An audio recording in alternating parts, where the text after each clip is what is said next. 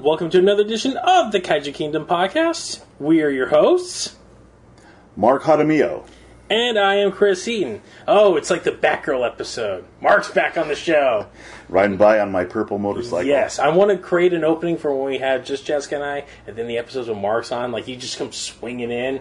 Like, I need somebody to animate that for me. Like, when we had the Mark episodes, like, you come. Yeah, was, I always loved those those episodes of Batman. Yeah. It's like, oh, it's a Batgirl episode because the, the two scenes they shoved into the opening. Yeah. My my old band uh, in, in the 80s, uh, we used to do a punk rock version of the Batman theme song. Mm-hmm. And I always add in, and sometimes Batgirl. Yeah. Oh God. So, uh, yes, Jessica's out. She's under the weather at the moment, but uh, I've uh, been in communication with her. We're I'm going to maybe try to splice what we're going to talk about on this episode a little bit, and we might record something if she's up for it in the next few days. If not, we'll come back to it in, in a couple of weeks. But in the interim, while you might have listened to the last episode where I sat down with the lovely Paula Gatos from the Tokusatsu Network, where we recapped all the wonderment of Comic Con, this episode we're recapping the wonderment that was G Fest, and then Mark went on an adventure to a magical land and saw something completely wonderful. So we're going to talk a lot about that in this episode. So you guess by now we're talking about G Fest. We're about what a month out now. A Month out from G Fest. Wow, it's been that, was that Yeah. went by real quick. Yeah. But you had a back to back. You did G Fest, and then where where else were you? A week later, I went to Tokyo, Japan. Mm-hmm. For how long? Uh, 10 days. Good God. Oh, and I went in time for, to, for the premiere. Mm-hmm. Well, not the actual premiere event, but Yeah. the first day of the public showing of Shin Godzilla. What? Uh, to- real quick before we get so far, it, what time was that first showing? The first showing of Shin Godzilla was at 1 a.m. And I attended the IMAX screening at the flagship Toho cinemas in Shinjuku that is that is adjacent to the uh, Gra- Hotel Gracery Mm-hmm. with the big Godzilla head on the roof. So you were pretty much in Mecca. Yes, You're, you're at yes. you're at the center of the Holy Land, if you will. Yes, you could see all the uh, Godzilla otaku nerds there. And at 1 a.m., that's hardcore, man. Yeah, and believe an it or not, interesting thing. when we got out, uh, believe it or not, there were even bigger crowds waiting for the Wow. subsequent showings. Which is good, considering that the last few Millennium films were just diminishing return after diminishing return. Yeah. So it seemed it's it. We'll we'll get into the more of the, the actual box office in a little bit, but it it does seem like Toho finally figured it out, giving it a rest, and then mm-hmm. coming it back in the right direction. Whether or not the American fans think it is the right direction or not, but Japan itself, which is the important market, let's remember that, liked it, and uh, seems like we're going to be getting more. So Yeah. that's the key aspect. But first, let's talk about G Fest. Yes. So, for Mark, you've been going for how long? I've been going since its inception, since 1995. You 1995. were at ground zero. Yeah. And then you took a few years off. Yeah, uh, I went pr- uh, pretty much every year. I think I did miss '97, Mm-hmm. and but uh, my last one was in 2003, Mm-hmm. and then I returned to school, and uh, I took an almost 10 year hiatus until after years of searching, I found Wolfman vs. Godzilla and the director Shizuo Nakajima, who we've talked about numerous times. So you can go back and listen on, on Yes, our, in our and archives. once once I found the footage and photographs, I knew I had to return and I had to share it with everybody. You've been going back ever since then, Been going right? back ever since. Yeah. So, uh, last year, uh, we got a lot of like, hey, where's Jessica and Chris? And uh, as uh, Mark informed me, he had to inform people, there's a little thing called Comic Con, and that kind of takes precedence Yeah. over certain things. So I looked it up, and it turns out Comic Con and G Fest did not overlap th- this last year, so we made the bold proclamation we're going to go. it was a foolish endeavor, but it was one I'm glad I made because much like uh, much like Mark, you had a few days reprieve after returning from G Fest of sleeping and catching your your Z's.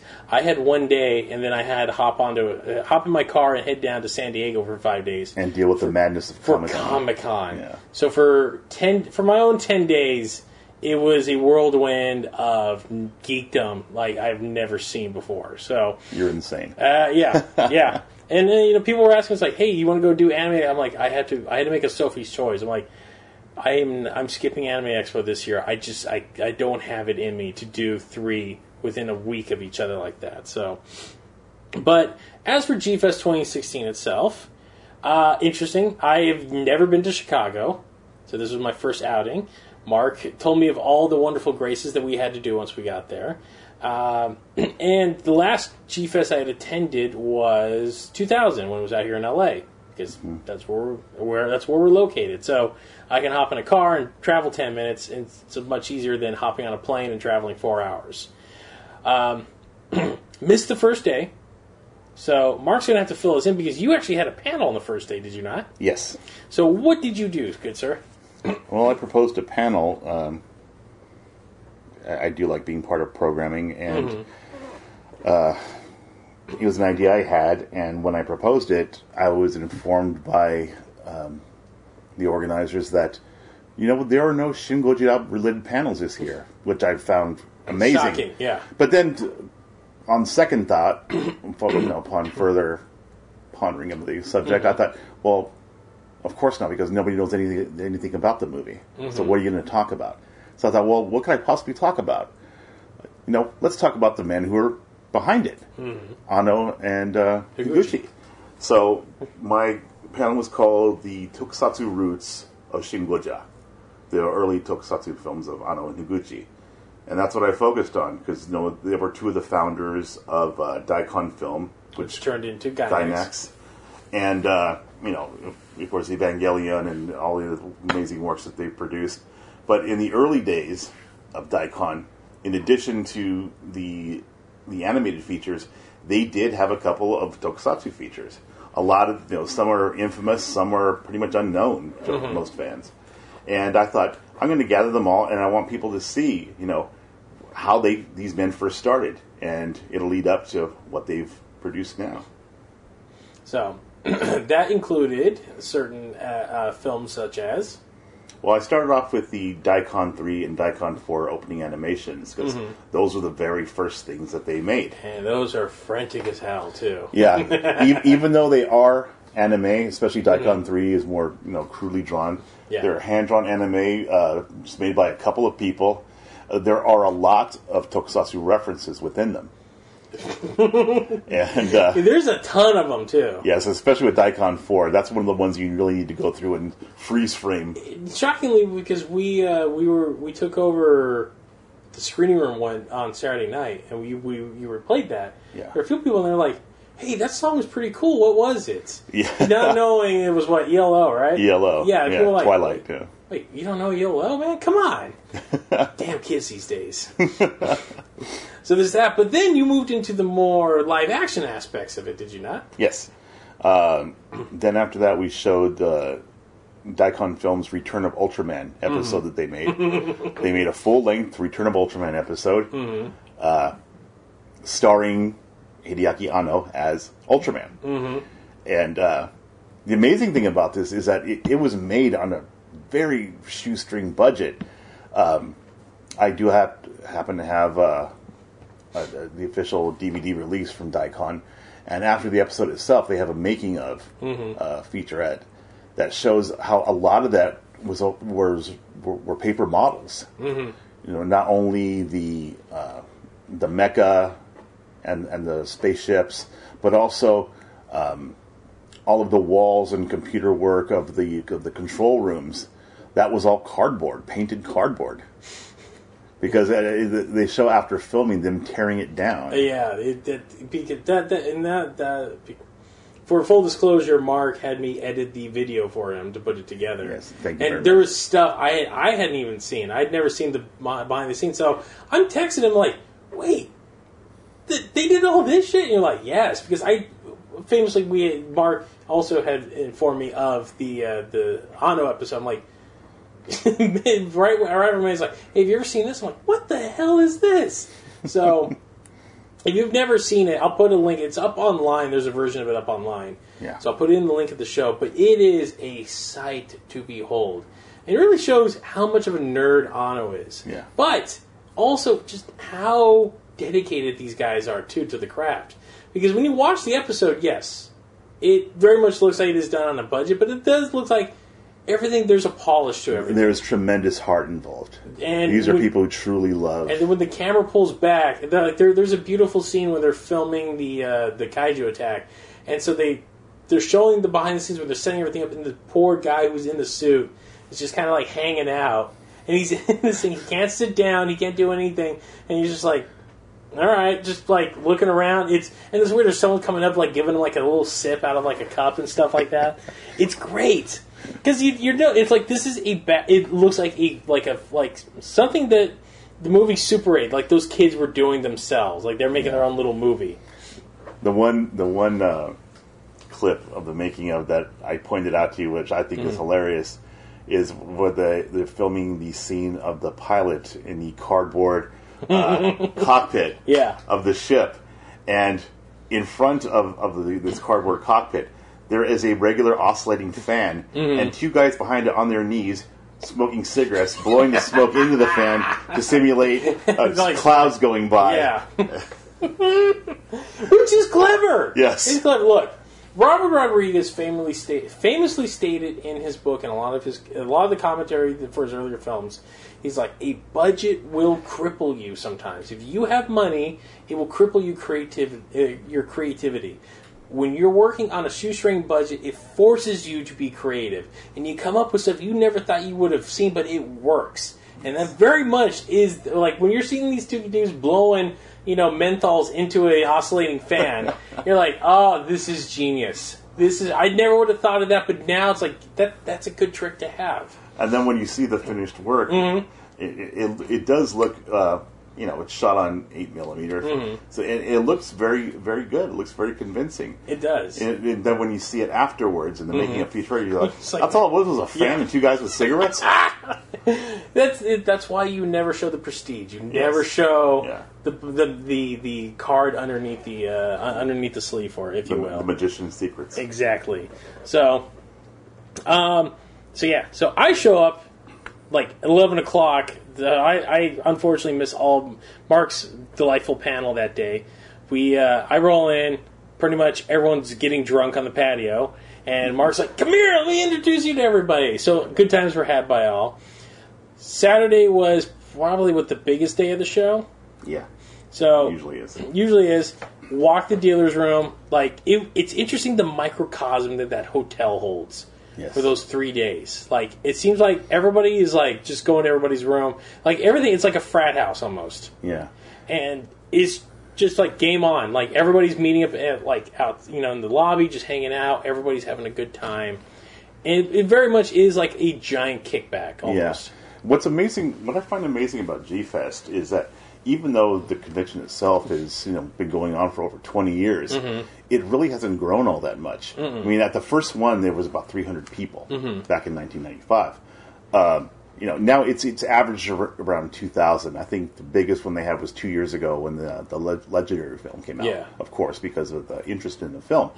But I think they purposely try to keep it small. It's uh, you know you know, I would I, what I would equate it as is that they're the they're like the indie punk rock band that people know, but Totally. they refuse. Yeah. They refuse to do like a studio album. Yeah, they, they are the Discord records of Tokusatsu fandom. Mm-hmm. Yeah. They're like "Uh, we're cool. Yeah, we're cool here. Like we can sustain what we're doing. We're we're not aiming to become like anything bigger than what we actually are. Yeah. and uh, but it works because you know now that geek culture is mainstream, you know you see these monolithic conventions, and you hear some horror stories, and you know, and you yourself can attest to the the monolith that San Diego Comic Con has become. Yeah, I have watched it grow into that Yeah, too. because you've been in San Diego for quite Yeah. a while. I've seen G Fest grow and level off, Mm-hmm. and uh, what's cool about it is that it's a convention, but it's, it's also small enough to where it's like a big gathering of friends. Yeah. A lot of us, a lot of people know each other there. You see, you know, certain cliques, but a lot, but a lot of people seem to know each other. Mm-hmm. A lot of the dealers are the, the, the same. But one of the most amazing things about it is this is the only convention I've ever been to where the guests mm-hmm. who are flown in from Japan mm-hmm. or or elsewhere actually just hang out with the fans. No, you, you just don't see them at a table where they, they do an autograph session, and mm. you know you never see them again. They're hanging out in the patio with us. You know, a couple of years ago, no, I was handing um, you know, you know, beers to the to the to the Godzilla suit actors, and we're smoking uh, cigars with them. There- are tales of Don Frye going from room to God. room, asking people if they have booze, and hanging out with them and wrestling people in their rooms. That I uh, oh I wish I was there for that. I so wish I was there. In fact, that. I'm not sure if they did, did it this year, but it's it's become kind of a, tra- a tradition among some of my friends Mm-hmm. because he Don Frye actually gave them his cell phone a number, bad- made the mistake yeah. of giving them his cell phone number. So for a number of years, it was a tradition Mm-hmm. to call Don Frye on Saturday night in the middle of the night Mm-hmm. and say, "Hey, it's us." because he's on Arizona time. Yeah. so, like you're calling like at 1.30. It's already like eleven forty five midnight. He might be in bed already. Yeah, which he usually Yeah. was, and Yeah. he, he answers the phone. Hello, Yeah. hey Don, it's us. What are you queers doing calling me in the middle of the night? God, I love I love Don Frye so much. Yeah, Captain Gordon was Yeah. not a character. That was just him. Very much so. Very much so. Uh, if anything, that was a toned down version of Don Frye. You didn't see Captain Gordon like calling people queers and Yeah. stuff. Oh no, you don't follow MMA really. You have no clue that the gem that Don Frye is. Not only that, not only is he a gem, he's a scary man. With like back in his heyday, very scary man. But like Watch total- that fight between him and Oh, uh, Takayama. yes. Oh my! I I've here like I, real quick side rant. I was having this conversation at G Fest with um, I believe uh, I'm, I'm blanking on his name at the moment. We're recording this rather late. One of the gentlemen from Big in Japan. Oh, Tim. Tim. I uh, think it was Tim. Uh, We're talking about because he, he's like I like Final Wars too. I'm like there there's a thing about Final Wars because it's like a fight film. He's like yeah I like I like MMA. I'm like you know that's the thing. The people like the people that like Final Wars tend to be like younger fans that Yes. like UFC and stuff like Yes. that. The older fans, the, m- most people I talk to are like, well, what do you like about Final Wars? Oh, the fights are short and all this. I'm like, let me ask you a question. Like, yeah, do you ever watch professional fighting? It's like, well, I watch an Ali fight here and there, but like, like, but you don't watch UFC or anything like that. Oh no, that's not my cup of tea. I'm like, that's right there. Usually, you have to kind of be in that frame of mind Yeah. to really enjoy something like that. Yeah, Final Wars, you know, along with Megalon and Godzilla's Revenge, is definitely one of the most polarizing of the films. Mm-hmm. But in the case of Final Wars, I definitely see a clear division between older and younger fans. Mm-hmm. Yeah, and it very much, I do very much believe because it again, he, when we interview Kitamura, he's like, yeah, you know, when you know, I got fried because all these American acts like. Don Johnson said no to us. Freaking Chris, oh, we tried to get Christopher Lambert. I'm like, you tried to get the Highlander? He's like, yeah. He he wanted like a ridiculous number. So he's like, well, I like Don Frye. I watched Pride. I watched you know all these fights. I was like, let's get him. And then he's like, from there it just spirals like, okay, we need to get all these big buff guys. Let's get all these fighters. Yeah. So they just pull and make. There's a bunch of MMA fighters in that movie. Well, hell, they got Tyler Mane to play uh, Sabretooth in the first X Men film. Exactly. Like that's that, that that whole thing. You get you get the big guys, and in Japan at that point in 2004, the biggest thing in the world was Pride Fighting Championship, which Don Frye was one of the marquee players in that, and he would go out there and beat so much ass. It was it, it was watching it was watching a violent ballet, if you will. And he has a match with a wrestler named uh, Yoshihiro Takayama. And I've told this to guys like uh, Kyle from Kaiju Cast and stuff like that. I'm like, if you've never watched a single fight in your life, you need to go online, look up Frye versus Takayama Pride. You need to put that in the show notes. I'm putting I put it in the whole kind. I'm putting the show notes here again because the full match is about ten minutes long, and it is you just non- you just need to watch the first two minutes. The first two minutes, and then there's a little break because these two guys pound on each other like I've never seen human beings pound on each other. There's a little break, and then it, they kick back into it. Like after there's, there's a stoppage, then they get back into it, and then Don and this guy lay into each other, and Don beats the shit out of him. It is it, it is the most insane thing in, in a professional fight you'll ever see in your life. Yeah, the, the, like in pro wrestling when they do the exchanges, you know, uh, Yeah. when they exchange blows to the face. Yeah, there's the, yeah. uh, uh, uh. But imagine two huge guys Yeah. doing it with all their might for real It looks like a hockey fight to each other's face. Yeah, look, look like a hockey fight without the pads on. Yeah. That's the best way to describe because they both grab each other. And just, the bell rings, and these two just start going at each other. And the other amazing thing is, even though Frye's being pounded in the face, he appears to come out unscathed. Mm-hmm. Yeah. Meanwhile, Takayama it's obvious. Yeah. After 30 seconds, his his face is completely swollen. Yeah. It, it's brutal. Yes, and that's I mean that's the thing with Frye. Frye he was in the he was an early UFC cha- back in the days back before UFC was what it is today when it was the one night tournaments. Yes. and he goes on. It's like this is when we men used to be men. We go out there, we fight, break you know you break a finger, you reset it, then you go back out there and you fight again. And you pretty much you would wait, you would finish the tournament, you go to the hospital, you get stitched up, then you go have a beer afterwards with everyone else. That's what you did back then, and that's how we liked it. So Yeah, there's a very much I love Don. testosterone overload with Don Yes. Frye. Oh god, he's one of my dream fucking dream guests to get on here. So, so Saturday, uh, fun day. I'm wandering around, uh, filming left. I got a ton of footage. I'm going to do something with. Hopefully one day. Um, run into uh, Mark a few times. Jessica doesn't even get downstairs because that poor girl has been busy trying to set up our Comic Con panel, which is a week after, exactly a week from the day. So it was it was interesting because it was a good 16 years in between G Fest for me. Yeah. So I I did the LA shows, which Mark has said it's like they those aren't a good way to gauge G Fest. No, both both of those shows were the only times it was held outside of Chicago area, and both of them were grossly mismanaged. So those are my two like you know like instances of G Fest. So going to this, seeing what a microcosm it is, because the first one the first one was held at the um, the Burbank Marriott, Yes. which has a convention center to it. Yeah, it. that was in '99 yes, and then the second one was at the um, the Roosevelt in Hollywood. on Hollywood Boulevard. Yes. But they were all in their own halls. It wasn't like like the the way that the the uh, what's the name of the hotel uh, G Fest is held at now? the Crowne Plaza. the Crowne Plaza, which it's it's, it's divided up into the different rooms, and it's almost like a, it's almost like a best way I can describe it. It's like an ant farm almost, where you're going up and down and all around, like everything's in all these different Yeah, there's actually there's actually a lower level with a, a film room and a lot of our smaller rooms. The art contests, uh, a lot of the model Mm-hmm. models, displays. yeah. Uh, the game room used to be down there, but now they moved it upstairs.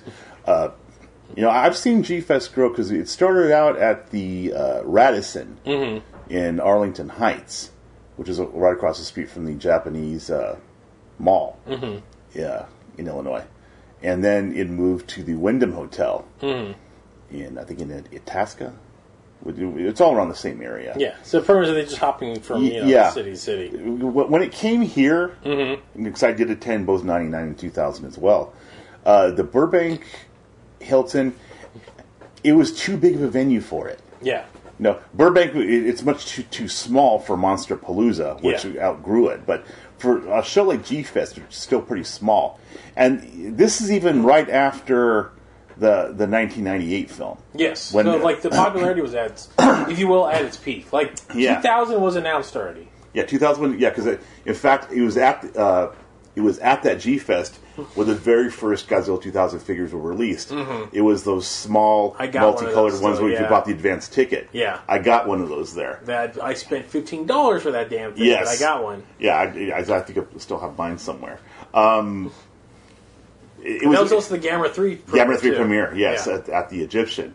When people had to make the trek to Hollywood for that. Which yeah, Burbank and Hollywood are not right no, next to each other. No. Despite what you may be led to believe by, you know, the, by the Tonight Show or whatever. you Yeah, know. no, no, no. That's a trek. Yeah. Um, versus in 2000 when it was held at the Roosevelt in Hollywood, that was very poorly managed. I've heard tales about the the guy who put it on and how he was just really in over his head and he was working on things as the show was on and you know and that I guess I could kind of feel for the guy but still too it's like you know you should have thought about this Yeah. but because it wasn't until Sunday that I even realized that there were panels going on. Because if I remember correctly, I don't even think there was a printed schedule. No, there wasn't. The first year they had that that really that really elaborate like weekly world news Mm-hmm. print schedule. I still have like three copies of mine. And then the second year when I went there, it's like yeah, we didn't have any of that. Yeah, because you know, I I still have my schedules from '95, from the very Yeah. first one. Now, even now, it's a, it's a wonderful little you know, magazine type of you know program that you get at most conventions. Mm-hmm. In 2000, there was no such Print- I didn't realize there were there were panels going on, and if so, where were they? Yeah, they were, they had the two main rooms they were doing things. Yes. Um, But the smaller panels, I didn't realize there were other stuff going on, and Yeah. those are uh, in rooms that were not easy to find, from no, what especially the Roosevelt too. It's not the Yeah. That place is a labyrinth of sorts. So Yeah, but the the the draw of the Roosevelt was for out of towners because it's Yeah. right there on Hollywood Boulevard. It's across the street from the Chinese Theater. So for out of towners who are not LA natives, it's Mm-hmm. Yeah. exciting. Hey, we're Yeah. in Hollywood. Yeah. Those of us who live in and grew, grew up in LA, like Hollywood. Oh God, Jesus really? Christ! Why the hell would you go there? Yeah, could at least do it down on Sunset a little further, where it's a little classier. yeah. But yeah, yeah, yeah. No, that that yeah, you get trapped in the the cheap showiness of Hollywood Yeah. there. But you know, uh, the Crowne Plaza, it's the Crowne Plaza now, Mm-hmm. O'Hare, next to O'Hare Airport, a big hotel with with fantastic uh, uh, facilities for Ironically, events like across the street from like the Chicago Convention Center. The- yeah, the, the, yeah, yeah. Main convention center for Chicago too. yeah, because uh, I, I heard one year that uh, when I wasn't there, they actually held it at the convention center. Really? Yeah, so people have to walk across the street for that. But once again, too big a venue for something like Yeah. G Fest. But uh, it's at a very comfortable level now. Yeah, It- it's- you know, if, if it does end up growing in the future, they'll have to move out of there. But I think they kind of they're kind of comfortable with where they are because think about it. People know about G Fest, but there are a lot of casual Godzilla fans who've mm-hmm. never heard of it. yeah. And when you when you look at it, they don't really advertise. No, they don't At It's- all. It's It- I'll- mostly through G G Fan magazine, which online. hardly anybody even gets anymore. Yeah. You know, people talk If it wasn't for like Jeff Zornow and Matt Frank, nobody else would know about the yes, yeah. Because those two guys have an online following. They're like, hey, but I've seen people like, the hell's G Fest? It's like it's a Godzilla convention. When did this start? Twenty five years ago. What? Yeah, there, there, there's a lot of people. It's like Yeah. when I, when I, when you know, when I get somebody on our Facebook, it's like, I've never heard of Gorath before. What is? I'm like, oh, really? Wow. Okay. How old are you? 19. Okay, so you're young. You're still learning, but Yeah. you would figure in this day and age of the internet that this stuff would be a little more prevalent, or is it just maybe the fact that, like you and I, we were so deep into this stuff that's like, Well, when when I was a kid, I mean, Mm. I'm a little bit older than you are. When I was a kid, they used to show these movies on TV. yeah, They stopped. They sort of disappeared from the airwaves around 83, 84. Mm-hmm. But Gorath, Dagora the Space Monster, Attack of the Mushroom People, Voyage into Space, all the Gamera films, no the Daimajin films. those either for a Yeah, while. those all came on TV, and that, that's where I saw them on Channel Nine, Channel Eleven, Channel Five, Monster Rally, Creature Features on Channel 11 You know, I saw those growing up, and you know, even things like the Showa Gamera films.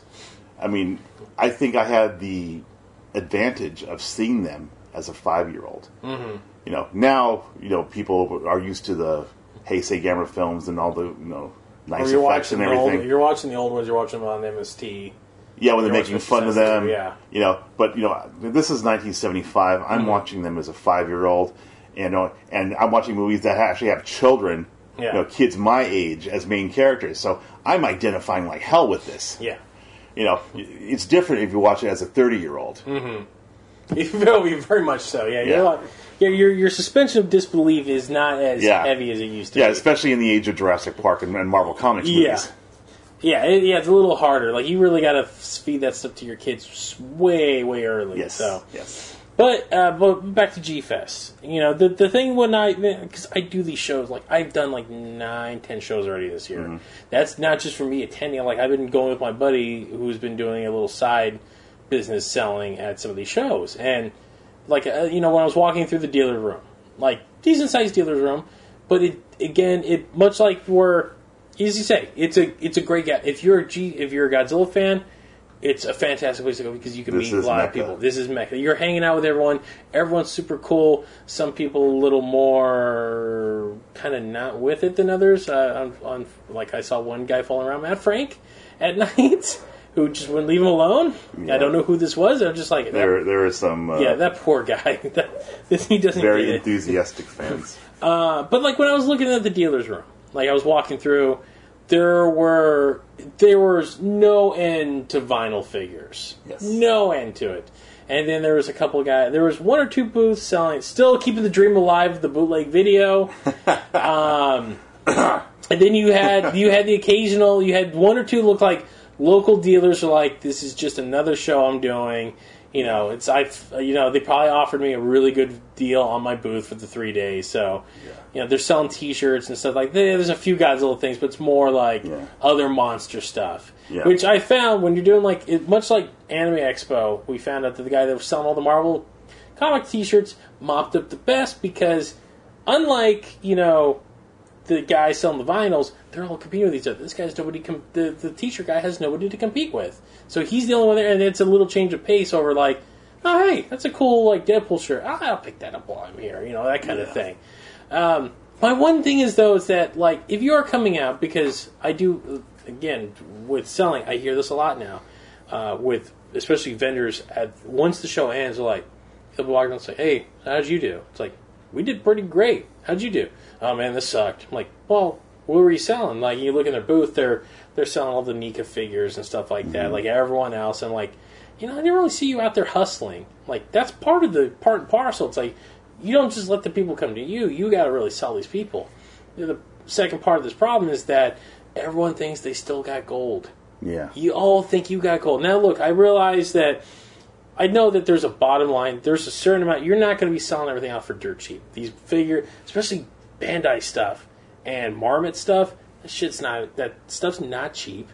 But when booth one, booth two, booth five, booth seven, booth nine, booth ten, and booth fifteen all have the same things, Yes. and you're all charging ridiculous amounts of money for to make it. yourself stand out. Yeah, you're not doing anything to make yourself stand out, and not only that, but you're probably not going to move a hell of a lot. Like the one thing that did move was those Shin Go- uh, Godzilla They sold out the first. They, they sold out within. Uh, friends of mine who did get did get a large shipment in Mm-hmm. reported that that they I think they sold out within thirty minutes. Yeah, like I got there, like, hey, give it, and then we're, we're gone. We're there, Yeah. nobody. Damn. So yeah, so I ended up picking like I picked up a MUTO figure I hadn't picked up yet, and I picked up uh, Belial like kaiju figure from Ultraman Zero. And when I went around to price check, because I know better, you don't pick up the first thing you see. Yes. price. Everyone had that MUTO for like sixty bucks. I'm just like, you are high if you think you're getting the money for that. the guy I bought was like twenty bucks, man. I'm like, thank you. You're selling it at a reasonable price because this is not an old figure at all either. Yes. It's like seeing the Jet Jaguar reissue for like sixty five dollars already. It's like this came out like three years ago, man. It's not that like, and not only that, there's another version of it out there somewhere too. Are you going to get that, that excellent giant bank for like under twenty dollars? Yeah, And yeah, the MUTO figure for sixty dollars. I mean, that's more than than the inflated price for the Shin Gojira figure. yes, very know, much so. Of, of course, you know it was it had just come out, so of course Yeah. the the demand's high. yeah, Yeah, so can get what dealers of want. course were charging a premium price, which fans were more than happy to pay. Yeah, because you want to be the first to get them. Yes, But- and it, it is a nice figure too. It is a very nice figure. I ended up getting one at Comic Con I, I, I got one in Japan for fifteen for the. Anime Jungle people Yeah. who like thirty bucks. I'm like, all right, cool. And I went around and found one other person. Yeah, one fifty. I'm like, you no, you are high. so, yeah, that that that that's a thing. When you're at a neat show, man, you like because they're all they're all eight. They're complaining. And B Sunday they broke down like at three o'clock. I, I Show was- didn't until five. I was surprised to see a lot of dealers breaking down so so early, but um, from a lot of friends I heard, I guess it, Sunday just kind of died, um, and I can kind of attest to that because for the first time, my legendary collection. I've slowly been dismantling it over the past year. And at G Fest, I took a lot of my crown jewel pieces because I thought these are the fans who know what these things are can appreciate them. Mm-hmm. Like the one piece I'd never thought I would sell, my remote control Mechagodzilla. Yes. Oh, you were the toast of the town with that thing. because I I had somebody who was interested and was going to buy it, but I thought before I sell it to him, I'm going to have one last hurrah. I'm going to unbox it, take it down to the lobby, have it walk around and do all its magic, and I we had crowds who were you know You had there were nine Facebook videos of that thing, like not because Matt Frank put the first one up, and then when you brought it upstairs, I was recording, and then I noticed oh, there's like nine other people recording, and later on I was on Facebook. It's like, hey, look at this cool Beckett, and then here's Mark recording it. Like here's Mark handling it, and then his lovely girlfriend's in the back. Making sure it's not falling off the table in, in the in the in the Yes. background of the of the shot, and everyone's like, "Oh my god, that's awesome!" Because it is it is a magnificent piece too. Like I, when you told me you were selling that, I'm like, oh, it breaks my heart to no it, end. It did break my heart, but you know, you got to do what you got to do. yeah, And uh, I did have a few other nice pieces, like for example, uh, the Inframan figure. Only a hundred of those were made, yeah. and uh, I happen to have two of them. Of course you do. Of course you do. But uh, I was kind of happy because people, there were people who knew what they were. And At least they want to appreciate it. yes, they did go to good homes, which I'm very. I did see you brought your all. You brought your um, your Zone Fighter figure for the Zone Fighter panel at the end of the day too, for display purposes as well. Yeah, yeah, I had a couple of Zone Fighter figures, but uh, Billy Dubo is Mm. the director of Godzilla Battle Royale, the, the best Godzilla fan film out of the Americas. Mm. Yeah, check that out too uh, on YouTube. Uh, over a million views. Yeah, he did a, a, a panel on Godzilla in Zone Fighter episodes, and he did buy the large Zone Fighter Mm-hmm. figure off me, the fully posable Marmit uh, Combat Joe style figure. But I did have a couple other ones. I had the um, the Gigabrain vinyl figure, and uh, then I had this small Evolution toy. It's kind of like the Ultra Act. Uh, Like figures. isn't that very same scale it? The service, yeah, very same scale. And yeah, so I took them and I used to use them as props for Billy's uh, presentation. You know, I did bring a few things home, but uh, But over and all, you you you gave your you you've portioned off part of your collection to a very loving home. yes, yes. So, but uh, on top of that, great time. Uh, tried Chicago pizza for the first time that Mark had been like on me months prior to this. He's like, "Have you ever had Chicago pizza?" No, sir, I have not. Okay, I know where we're going. Yes. we- So that was our Saturday night. Yeah, down the street went to Giordano's. Yes, uh, Mhm. you and Jessica, and me and Adrian, Yep. and then also uh, um, Lenny Romero, Yes. uh, the artist, and uh, Tommy, Yep. and uh, the six of us went to Giordano's, and that Chowed down on like two whole things of pe- of like Chicago style pizza, which was wow. That is a thing. That is a, a, a sight to behold. Yeah, the, yeah, the Chicago style versus New York style argument will be eternal, uh, but uh, they are really it's you know, it's comparing apples and oranges. There's room for both, and they're both wonderful. So uh, on that note, we also took over the uh, the screening room on Saturday night because there was a block of like, yeah, we're not showing anything. You guys can do what you want. So we held a little kind of impromptu podcast, and then uh, Mark uh, uh, graciously put on a couple of his uh, pieces from his uh, video collection. Yeah, because I did I did a panel um, on Saturday afternoon, and that, uh, which uh, Jeff Horn uh, creatively titled uh, "Mark's Kaiju Gaiden that actually delivers," and uh, so I had Oh, there was so much of that going on. yeah, so I had uh, a couple of uh, things that I showed. Uh, the latest uh, uh, edits of Wolfman vs. Godzilla and the latest trailer of uh, Raiga vs. Olga from Shinpei Hayashiya.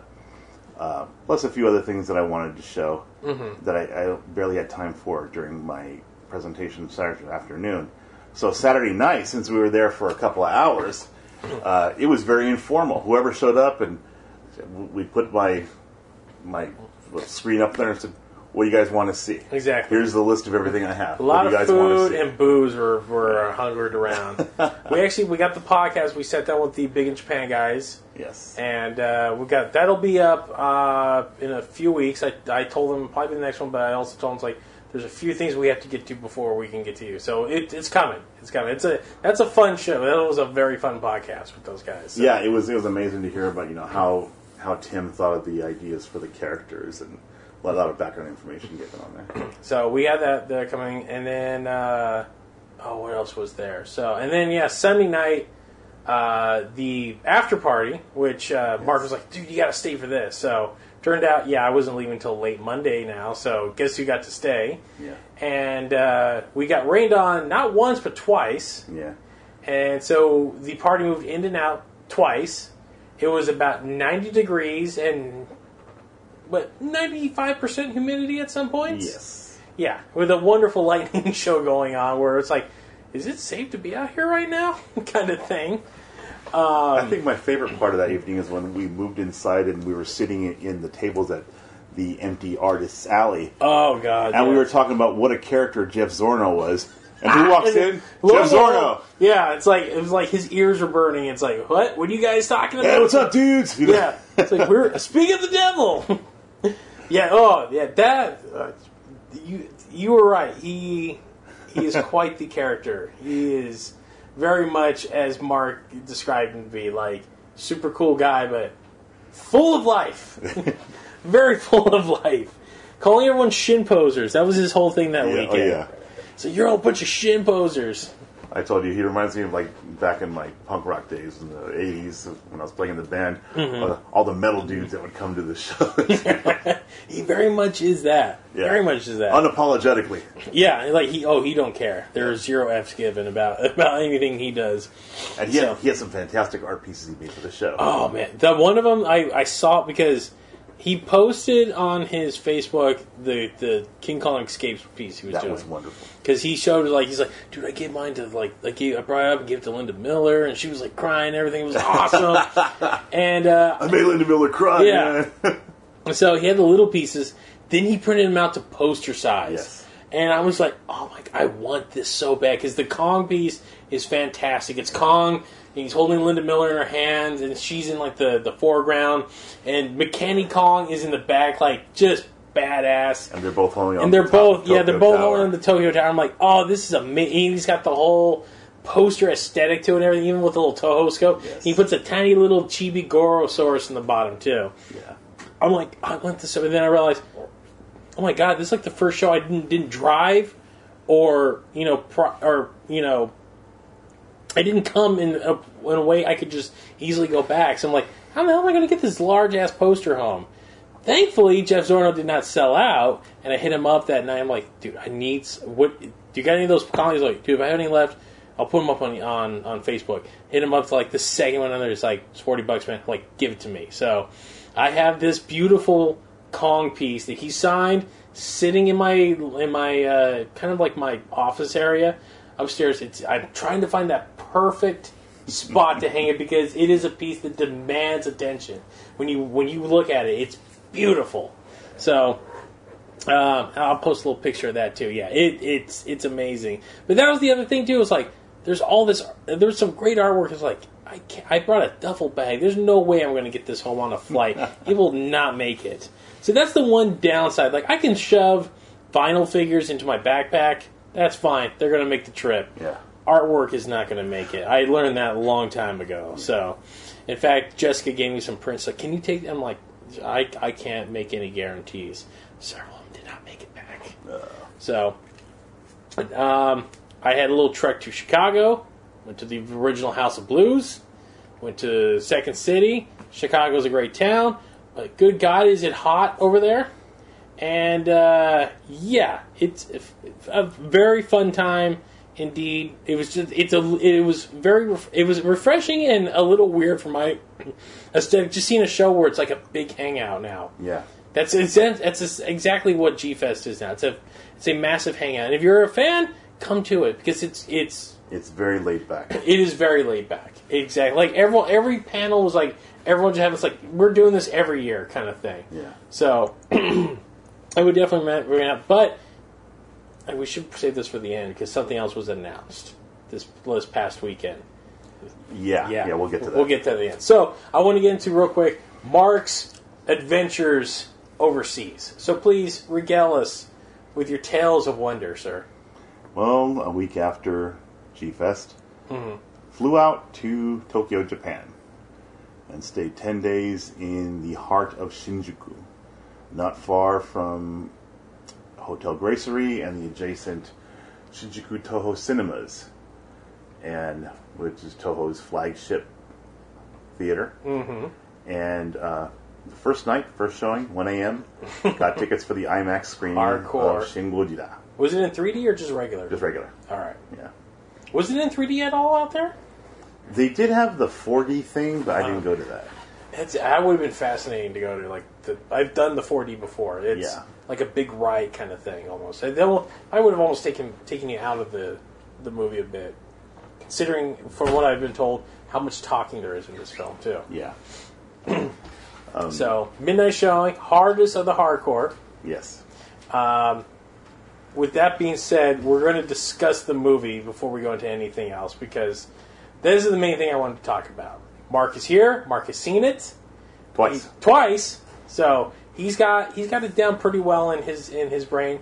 He's really thought out his feelings, and so we're going to talk. It's going to get spoilery right off the bat. So just forewarning you, if you're trying desperately to keep yourself surprised, God help you because Bandai's already ruined a lot of the surprises, if you will. And there's a lot of other stuff that's been out there There's a lot of because clips that are being Japan doesn't care. Like it's released here, that's where it matters. Yes. So uh, we do know that uh, Funimation will be released. and It, actually, we might it might be sooner than later. It's looking like October might be the. Um, And I think The the, release now. I think the latest Filipino trailer shows a lot. oh of, uh, yeah, they give away a lot of Yeah. stuff. So, with that being said, Mark, please give us your thoughts on Shin Godzilla. Um, definitely a different type of film. Mm-hmm. Um, overall, I liked it, Mm-hmm.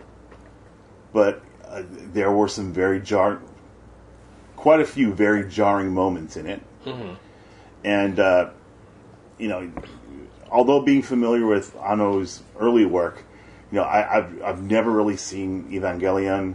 I'm not too familiar with a lot of uh, you know his calling cards now, like you know his whole military uh, fetish and everything. Uh, but I've uh, come to you know, understand these from various people I've talked to. Um, overall, I like the movie. However, I could see right off the bat that a lot of people are not going to like it. Um, they take the character Godzilla and they do depart from a lot of uh, traditions. They, uh, knowing what I've seen of Anno, and um if you've seen his the, the short film, the uh, Warrior God appears in Tokyo, Yes, uh, you'll see a lot of similar aesthetics. aesthetics and scenes. Um, there's a there's a lot of exposition which uh, you know unless you're fluent in Japanese, you're not going to get.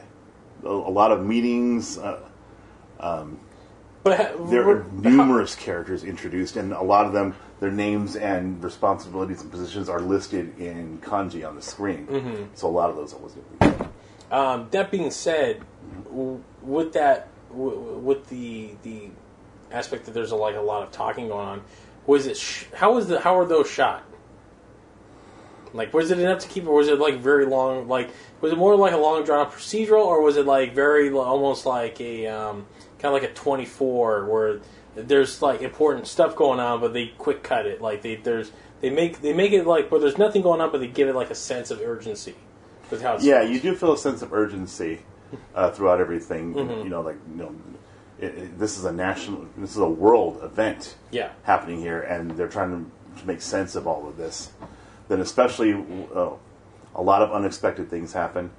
Th- that's what I can definitely say about it is that uh, it's very hard to pre- to predict uh, things in this film. Mm-hmm. A lot of films you know, are based heavily in cliches, and y- you can tell a mile away what's coming next. Yeah. With Shin Godzilla, there were quite a few times I was surprised. Because I texted you because I, I asked the one thing. Like, Yeah. there's two things I need you to text me when you you get done with it. So I think it was like four o'clock our time. Yeah, I was I- I was sitting at a at this 24 hour ramen place, having a bowl of ramen Mm-hmm. Yeah. and texting you and giving you yeah. my, was like, my I'm like. I'm like, co- I'm being coy at first. Like, so here's question A. Here's question B. Yes or no? Yes on one. No on the other. Okay, you know what? Screw it. Just start telling me things. That's I need. Yeah. I need to hear. And then I get these long, like eloquently like written text of like, oh my god, dude, you have no idea how much how much awesome there is in this film. So, uh, especially now that we've gone on, at the time we didn't really know that there was that we knew there was CG in the film. yes, We knew they were going kind of like a were Attack on Titan. Like Higuchi was taking what he learned on Attack on Titan, like some live action, some CG, and meld them together. Turns out it was mostly all CG. yes. And uh, I, one of these things I brought up: how was it? How did it look? So It looked amazing. Uh, I saw- considering, con- and my, my let's preface it that Mm-hmm. Japanese effects films in the last decade or so have not exactly been the greatest thing in the world. Very few of them have really had effects where it's like these stand out. Like you can show this somebody and it really holds up. Yeah, It especially doesn't look CG. like yeah, it doesn't Um, look like video game cutscenes. Yeah, I mean, think of the CG used in Godzilla Final Wars. Mm-hmm. You know, the CG used for Zilla. Yeah, You know, it was very stiff. It was Mm-hmm. very, you know, it was not the quality of you know the TriStar film. yeah, But uh, you know, or or even in uh, the Godzilla scene used in Always Two. yeah, That Godzilla was fully CG, Mm-hmm. but he was still a little stiff, even though it was a very nice design. Well, also too, did you have to take into consideration with Shin Gojira, he's very he's very static. He he, he doesn't really move much. He just kind of like glides along Mm-hmm. with his arms outstretched. There are some uh, points of which he's very active, Mm-hmm. but you know it's kind of like a like an alligator. Mm-hmm. He's still most of the time, but then moves quickly for an attack. Mm-hmm.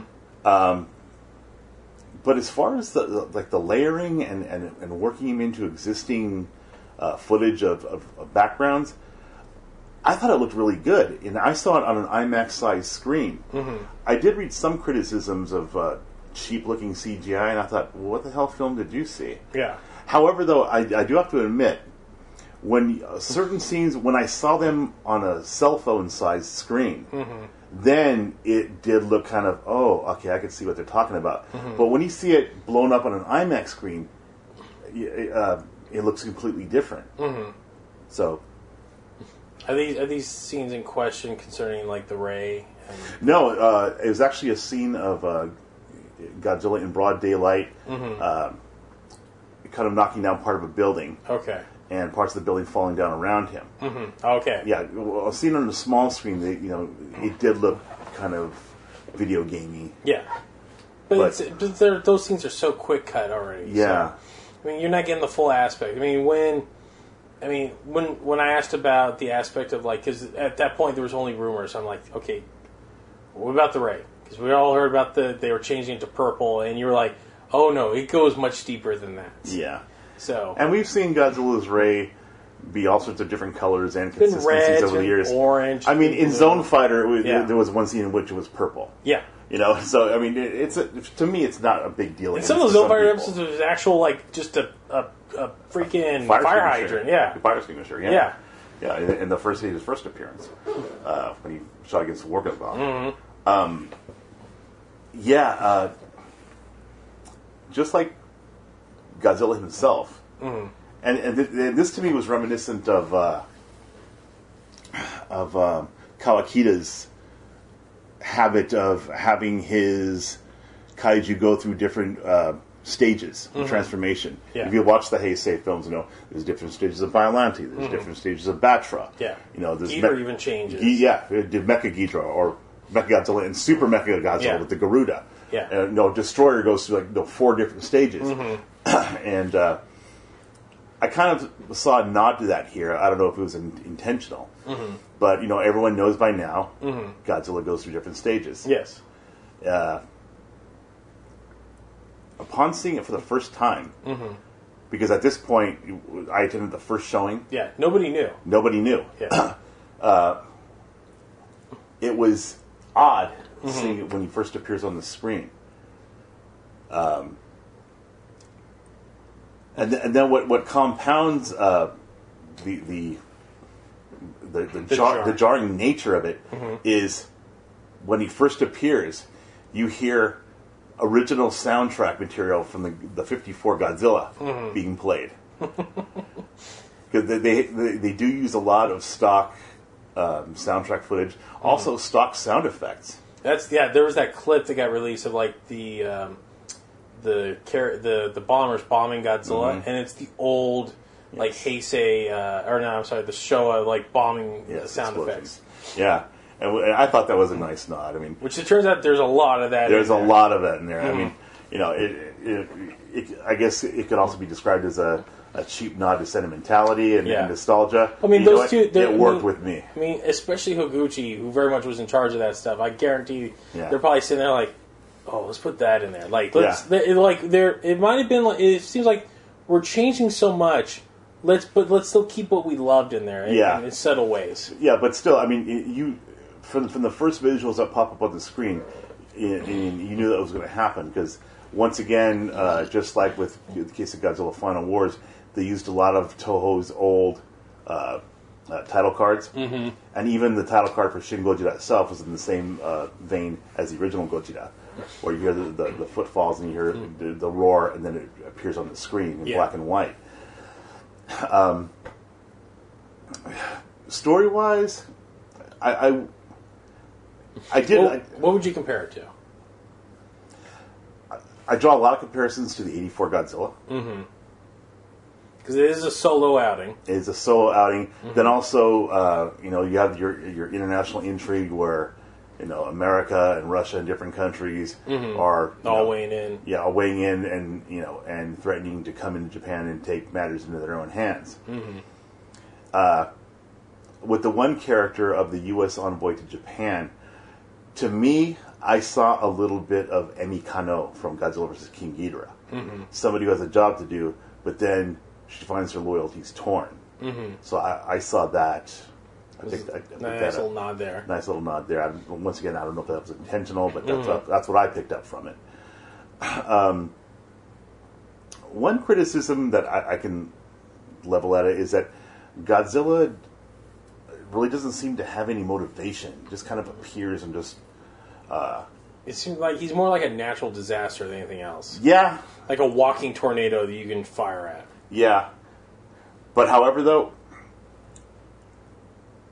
th- that's a criticism. But one of the things that I really liked about Godzilla is, unlike other films, like say for example the Heisei films. Yeah. Uh, I'm going to bring up Godzilla vs. King Ghidorah again as an example. You know the scene when Godzilla appears again to fight King Ghidorah. Yeah. And they're watching him w- walk through the, uh, the, the, the the farm with all the cows. Yeah. They can safely watch him from a distance. Mm-hmm. This Godzilla, if you're at a distance, you are not safe from him. They It- took away that aspect. Yeah, they, they took away that safety factor. It, it is, it is truly a terrifying Godzilla. So let's let's break down some of that stuff Yeah. because you had nothing but like positive things about that kind of aspect. Like the, the fact that it's like because that that was the thing about this this film where everyone's like, okay, if it's just assault, what can they possibly do that They- has not been done before? Yeah, they did quite a and bit that's where you, I'm like, so, okay, uh, when, during our text conversation, I'm like, okay, just start breaking it down for me. So the first, again, reiterating, Godzilla has multiple forms. Yes. Really playing up mo not so much the dinosaur, the mutant aspect of Yes. him, where he's a constant growing organi- organism who just happens to take this form. Mm-hmm. Um, then it's a matter of okay, so he's uh, it, they never really give like a solid how he just takes the form that he takes, right? Yes. They never really give a solid reason for anything like that, right? Not from what I was able to glean. Okay, so that might be something when we see the subtitle version they might delve into a little bit more. Yeah. because there was some things uh, people were ke- like up in the air about. It seemed like very like an Anno thing just to screw with people. Yeah. towards the end. I mean, I understand some Japanese, but I'm nowhere near fluent. And, you know, then at the rate mm-hmm. with which the dialogue was coming, it was very hard to catch a lot of it. So when we get to the main, when we get to the main like final form Godzilla that we've all seen, Yes. who and those some beautiful shots, like low end shots that no one no one has really bothered to get before. Like the Yes. the the American film got some of those, but it was still very like at a distance. You Yes. know, the, the the the legendary film did give you a sense of scale. Yes. That was scale. beauty- yeah, there was some beautiful shots, but However, was- however, then they would cut away from it. Yeah, it was like they, it was like a lot of hide the sun. This looked like it was like a lot of like like Anno and, and Higuchi were like just we want to get like right underneath him like as he's walking like nobody ever really there was uh, from the trailers there were some magnificent shots of like to give you a proper sense of scale. Of the tail Yeah, going over. and the tail looked like it had a life of its own. And the tail looked gigantic. So there was a lot, and it's like he's moving so. So what? Okay, so what could we possibly do? the way Mark told me, I'm gonna have him tell you something. The destruction is where it was. Yes. The actual when when he starts getting attacked, like so. How so? There's how many scenes are there in this film of like actual like it's, it's broken down, isn't it? Kind of like as an act structure. Yeah, yeah, th- yeah. uh, There's a couple of different rampages throughout the film. So the initial rampage is is The- the post post the the two forms. Okay, yeah, uh, yeah, that's where it really gets interesting. Mm-hmm. He, he emerges from the sea during broad daylight, Mm-hmm. and he's immediately attacked by the the military. Mm-hmm. But it seems like there's there's uh, there's dissension among the government as to how to deal with them. Mm-hmm. So they send certain choppers out and they do rocket attacks on them. Uh, there are long distance bombings, you know, and uh, from, from bombers and, and fighter jets, and it's at this point in which he counterattacks, which was quite spectacular. So what does that entail? Okay, spoiler time. Yeah. if you don't want to know, your last chance to turn off. The one of the big things that people were talking about before the film came out, because we saw uh, teases of it in the, in the trailer, was Godzilla's uh, his energy ray. Mm-hmm. Uh, you know, we saw the picture of him with the mouth wide open and a purple light coming from uh, deep within his throat. Yeah. initially it doesn't appear that way. It uh, he opens his mouth wide mm-hmm. and lets forth an al- he almost like vomits out like a is this fiery holocaust mm-hmm. toward the ground. Mm-hmm. And it just spreads in all directions down the streets, kind of like the, you know, the the the, the primary weapon attack in Independence Day Okay. Yeah. you know how he just this Just- flaming it's just like a- wall going yeah. down the streets, throwing at cars. Godzilla does that toward the ground, and it just goes out. He's the center So it's of it. very much like almost like a a, a, a bomb going off. Yes, yeah, very much Mm-hmm. so, and it just wipes everything else surrounding him. Mm-hmm. And then the ray slowly concentrates into a beam. Mm-hmm. He lifts his head, and the beam starts slicing through the buildings. If you've seen once once again, if you've seen uh, Giant Warrior God attacks Tokyo, uh, it's just Cutting through like cutting through the buildings and you know molten metal you know squirting out from the buildings and just causing widespread destruction. This is the most destructive I've ever seen a Godzilla. And how does it look? It it looks spectacular. All right. It's an amazing scene, quite an amazing scene. And then- but it doesn't end there. it doesn't end there. Just when you think we've seen it all. Mm-hmm. Uh, then also there's an issue with Godzilla's jaw. Uh. He opens his jaw, and the bottom jaw splits. So it's almost kind of like a snake kind of thing. Y- Yeah, or or uh, It's a mandibles. It's like almost like Predator with the mandibles, right? yeah, or th- those uh, creatures from Blade. Oh, the Reapers. Yeah. Yeah.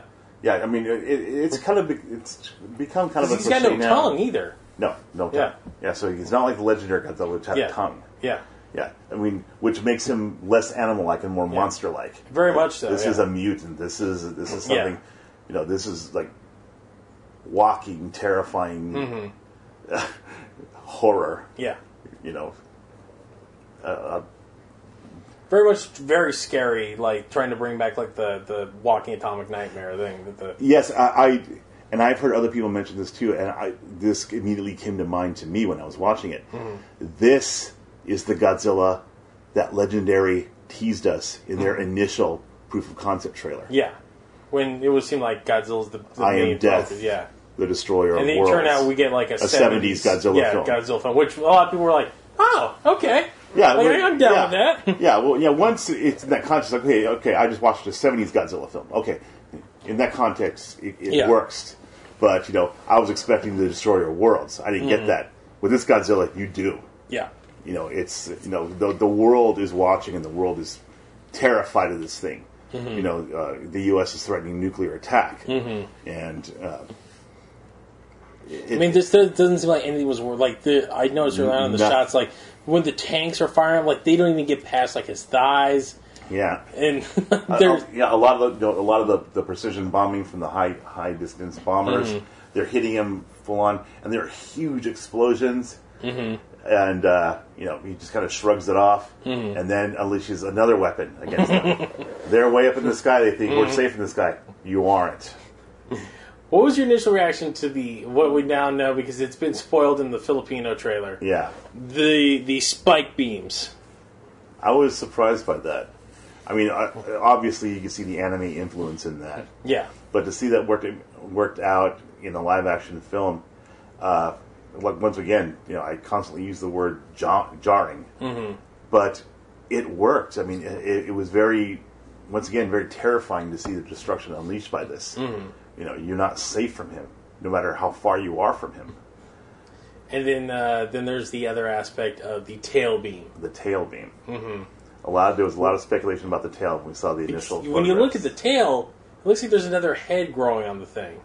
In some, yeah, in some photographs, yeah, from certain angles, it looks like there's another head. It looks like a like a jaw. Mm-hmm. From other angles, it looks like a couple of rib cages. Mm-hmm. So obviously, there was something going on with there. You know, there was speculation. Oh, that you know, it's made from different sea life, and those are probably the remains of whales or whatever it was made from.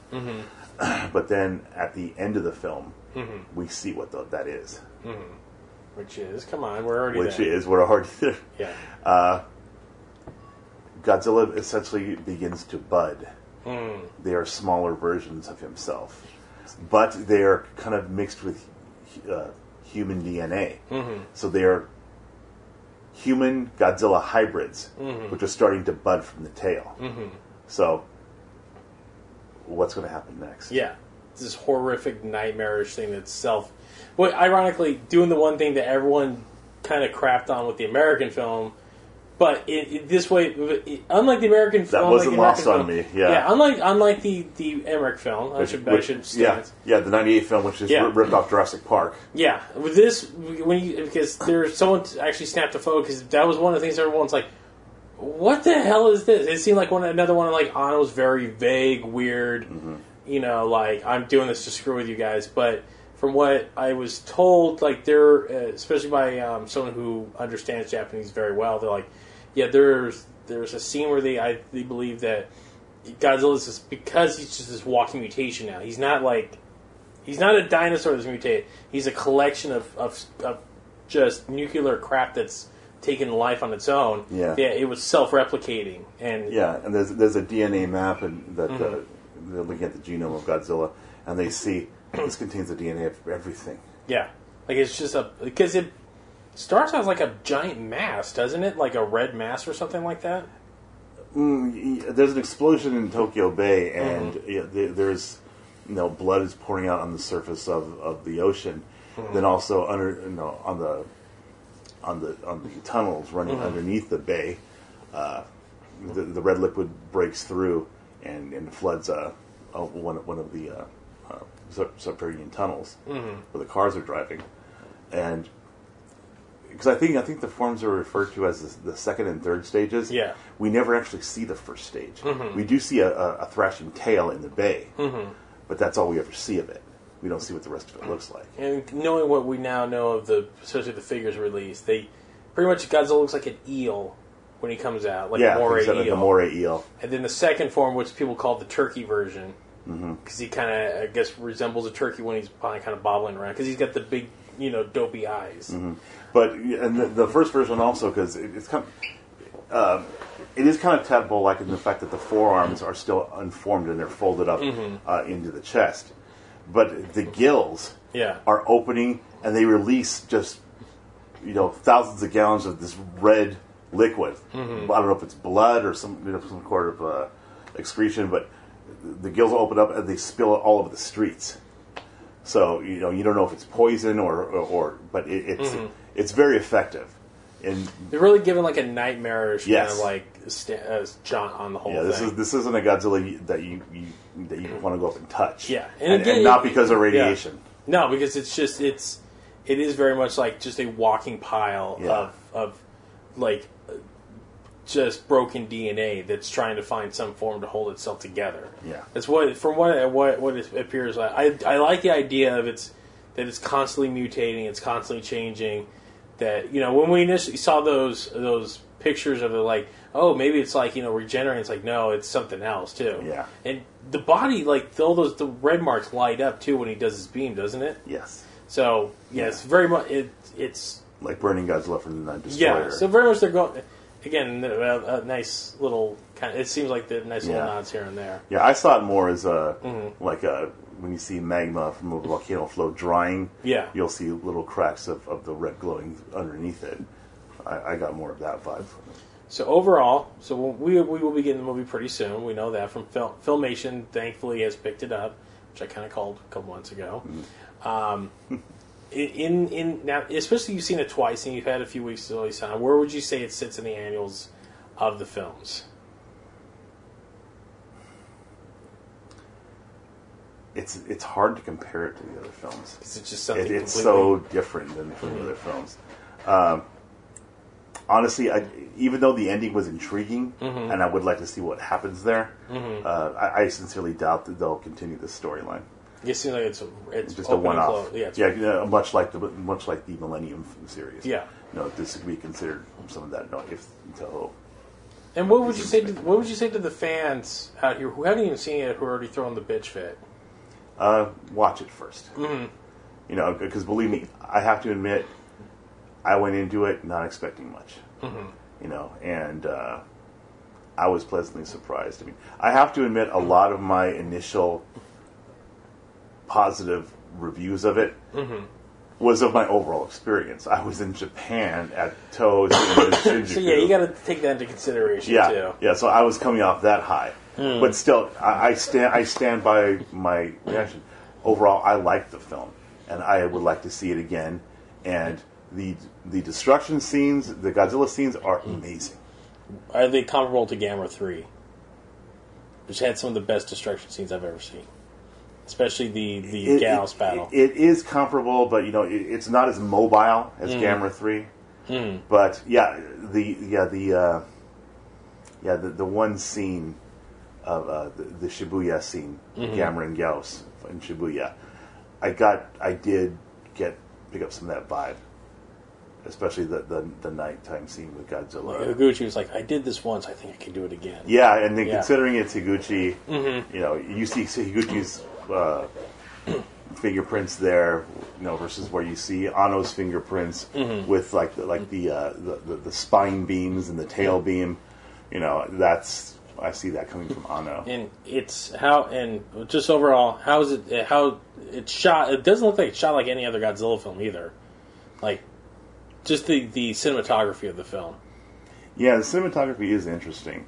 Um, the, I mean, even though there was a- there was a language barrier and there was, there was a lot of you know dialogue and exposition that I was trying to make out, uh, I was still, I was still, you know, sucked into and, captured by all of the meeting scenes. You know, you know, you could tell that the, the, this was uh, just a great sense of urgency, a great sense of panic you know, what do we do? You know, this is unlike anything we've ever dealt with before. So it was a good Japanese natural disaster film. This the natural disaster yeah, but, yeah, happened but- to be Godzilla. Yeah, it takes form of a monster. Yeah, and it and now you know we're four weeks out now from its initial release, Mm-hmm. and it number one at the box office two weeks in a row. Last weekend it dipped down because of Secret Life of Pets came out. It's like, all right, it already beat out Final Wars. yeah, It, it made it hit the twenty, which everyone's like, okay, so it'll probably do about as good as some of the other, you know, some of the you know the the Heisei era films, and it doesn't look like it's stopping there.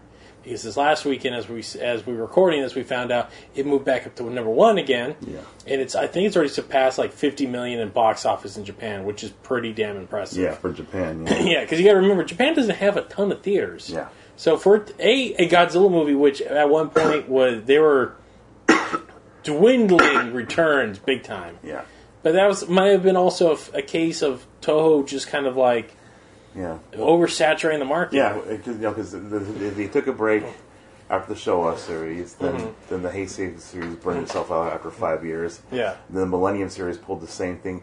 When you're cranking them out every single year, mm-hmm. people start to get complacent and start. Oh, oh, oh. They're oh. not. They're not the Sentai films. No. They're not. That's a, And no matter no matter how good the film is, mm-hmm. people are going to get tired of it. yeah. I mean, you know, I mean, you're you're seeing a backlash like like that against Marvel. Even though the Marvel films are still doing great, Yeah. you see people you see people chomping at the bit, wanting one to fail. Yeah. You know, um, you know, I I'm uh, I'm in the camp that I I fear that Disney's going to do that to Star Wars. Mm-hmm. You know, there- Well, people not- are already bitching about uh, Yeah. Rogue One. Like, God, another Star Wars film. It's like, dude, we're getting six in a row. We're getting, yeah, it's like this is only the beginning. I mean, Yeah. no, four years from now, yeah, and people are going to know. You know, we'll, we'll see. But uh, but in the case of Godzilla, Mm-hmm. you know, you release one, and you know, one it, it's good to see them coming out, but still, you, you don't want it to, to be diluted. no. I think that's. I, I'm hoping that between what Legendary's doing Yeah, and Toho will be like, okay, we don't have to put one out every year. We could do one every few years. And I think it really sent. I think the message has been sent that instead of just cranking them out, take time, mm-hmm. take a little effort. I mean, even I think Kawakita even mentioned like in an interview years ago, he's like, if you could have all the money in the world, you could do. It's like it's not a matter of money; it's a matter of time. Yes. Because we used to, like they would crank those things out in under like nine months, Yes. which is insane on a especially production for a special budget. effects heavy film. Yeah, like you would never do that today. You would Yeah. never do that. So the fact that it seemed like because even when they announced Anno and Higuchi, they already were well into production. Yeah, Like script was done. Like Anno revealed, like after he finished the third Eva film, like he had like a nervous breakdown because he was just like, I can't, I need a break from this, and that's what you know he got brought, he got pulled into it. So it was, that was already 2013. Mm-hmm. So they didn't announce this until they announced the movie in 24 at the end of 2014, and then Anno wasn't until April of 2015. So they were already well into. They already had an idea, and it seemed like it. And not only that, but it seemed like the budget's bigger than normal. Like they took their time. They they they tried. They did something much different. So I think that that approach worked very well for for Toho now because it's made a ton of money. It's got picked up for just about every market on the face of the planet, and it looks like it's going to you know do up there with with maybe like King Kong versus Godzilla in terms of you adjust for inflation yeah. as one of the most attended Godzilla movies out there, which is a good thing all around.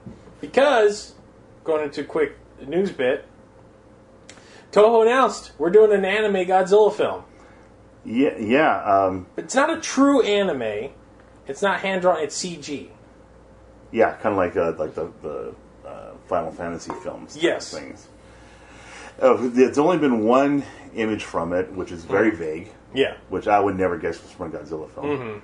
Uh, you know, and it, it's and it got conversation going again because over you know over the years people have asked how come there's never been an anime Godzilla considering anime is very popular in Japan and I've heard a lot of different reasons why.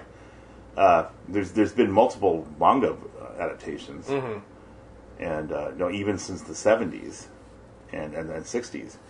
Um, so, but and one good thing about anime is that you know you can go to new places that it's very difficult to do with tokusatsu. Super Atragon was very adamant. A very, very good example of that. Yeah. Like, they did stuff like the original Atragon was never going to do. Yes. Yes. Yeah. um, but you know, given that you know that Godzilla is you know pretty much the the the, the definition of, of tokusatsu and practical effects.